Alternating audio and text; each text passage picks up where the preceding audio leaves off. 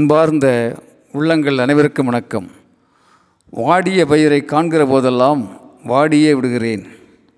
வாடிய பயிரை காண்கிற போதெல்லாம் வாடியே விடுகிறேன். அவற்றை வளமாக்க உயிர்காக்க உளமாற உழைக்கிறேன். பேசுகின்றார் வள்ளல் பெருமான் வழிவந்த ஒரு சீடர். நண்பர்களே ஒரு மலையடிவாரம் அங்கே இயற்கையான சூழலிலே ஓர் அழகான ஆசிரமம் ஓர் ஞானி சில சீடர்கள் என்று ஒரு நேர்த்தியான வாழ்வியல் பயிற்சி மையம் செயல்படுகிறது.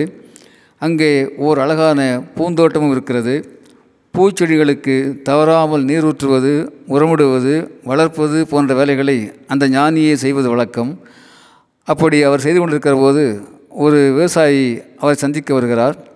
அந்த நேரத்திலே ஞானி செடிகளோடு பேசிக்கொண்டிருக்கிறார் என் அருமை பூக்களே நீங்கள் அழகாக இருக்கிறீர்கள்.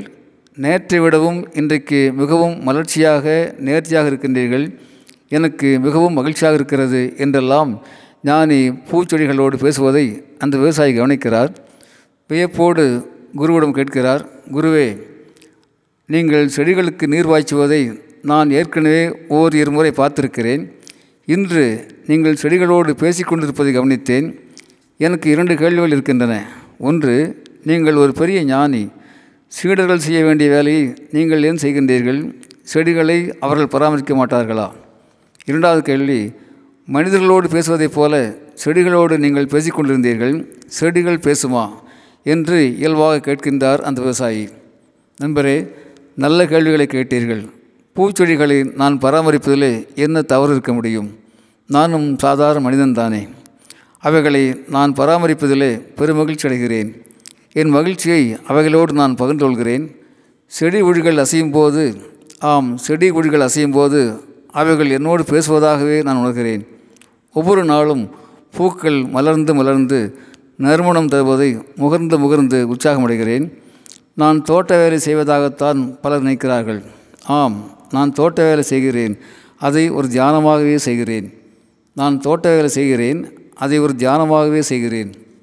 உடல் உழைப்பு பெரிய தியாகம் என்பதையும் உடல் உழைப்பு பெரிய தியானம் என்பதையும் உங்களை போன்றவர்களை பார்த்துத்தான் நான் கற்றுக்கொள்கிறேன் என்கின்றார் ஞானி. குருவே நாங்கள் நிலத்திலே உழைக்கின்ற சாதாரண மனிதர்கள்.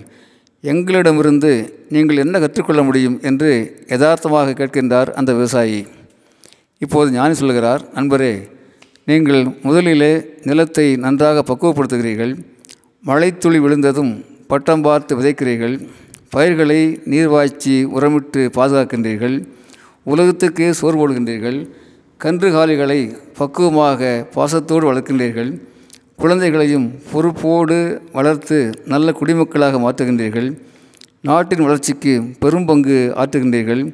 உங்கள் வாழ்க்கை முறைதான் ஆம் உங்கள் வாழ்க்கை முறைதான் என் தியானத்திற்கான பயிற்சி வகுப்புகளாக நான் கருதுகின்றேன் என்கின்றார் குரு.